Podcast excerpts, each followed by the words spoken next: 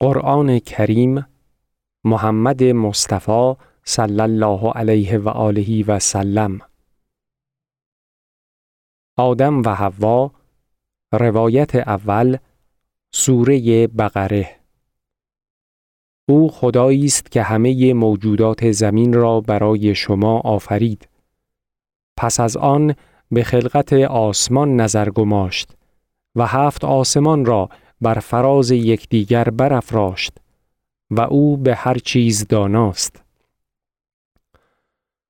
به یادار آنگاه که پروردگار فرشتگان را فرمود من در زمین جانشین خواهم گماشت.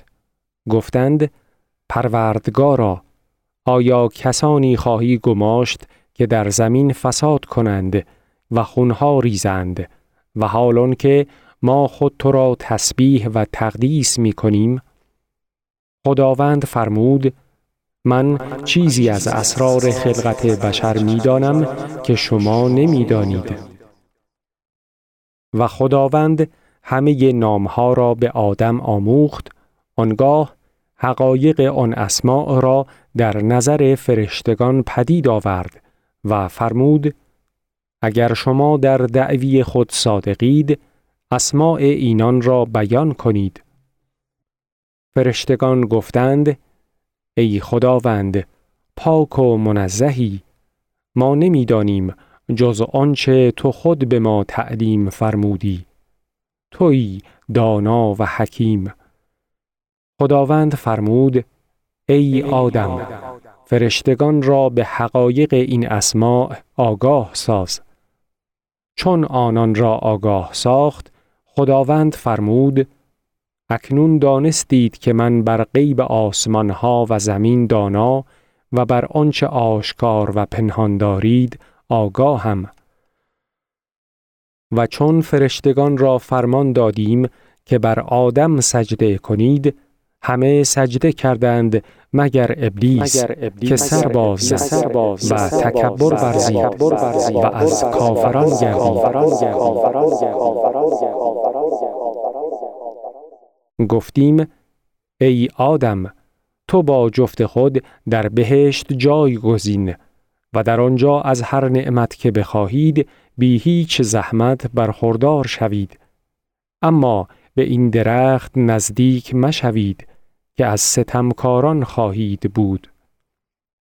پس شیطان آدم و هوا را به لغزش افکند تا از آن درخت خوردند و بدین اسیان آنان را از آن مقام بیرون آورد.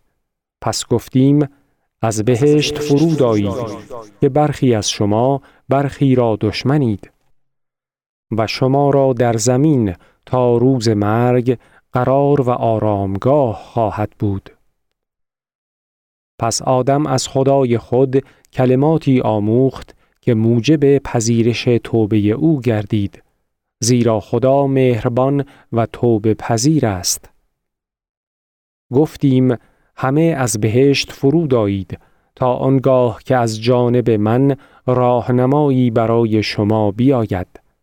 پس هر کس پیروی او کند هرگز بیمناک و اندوهگین نخواهد گشت. و آنان که کافر شدند و تکذیب آیات ما کردند آنها البته اهل دوزخند و در آتش آن همیشه معذب خواهند بود. آدم و حوا روایت سوم سوره هجر. و همانا ما انسانی را از گلولای خشکیده تغییر یافته بیافریدیم. و طایفه جن را پیش از شما از آتش گدازنده خلق کردیم.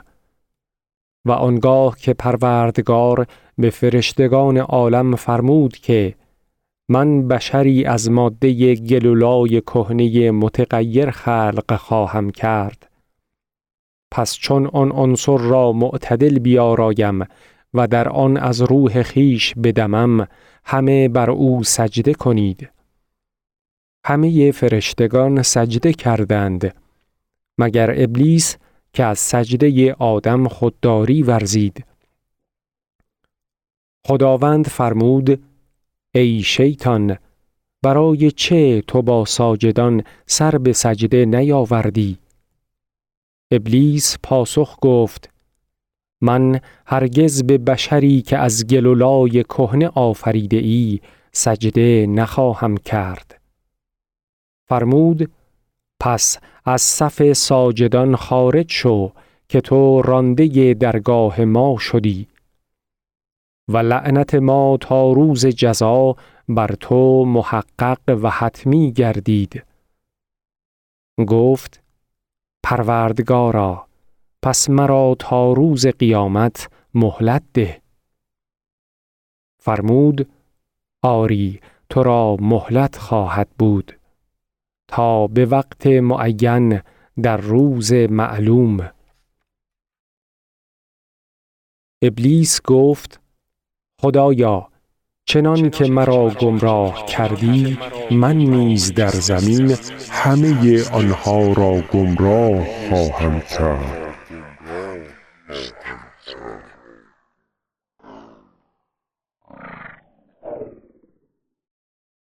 به جز بندگان پاک و خالص تو را. خداوند فرمود همین اخلاص و پاکی راه مستقیم به درگاه رضای من است.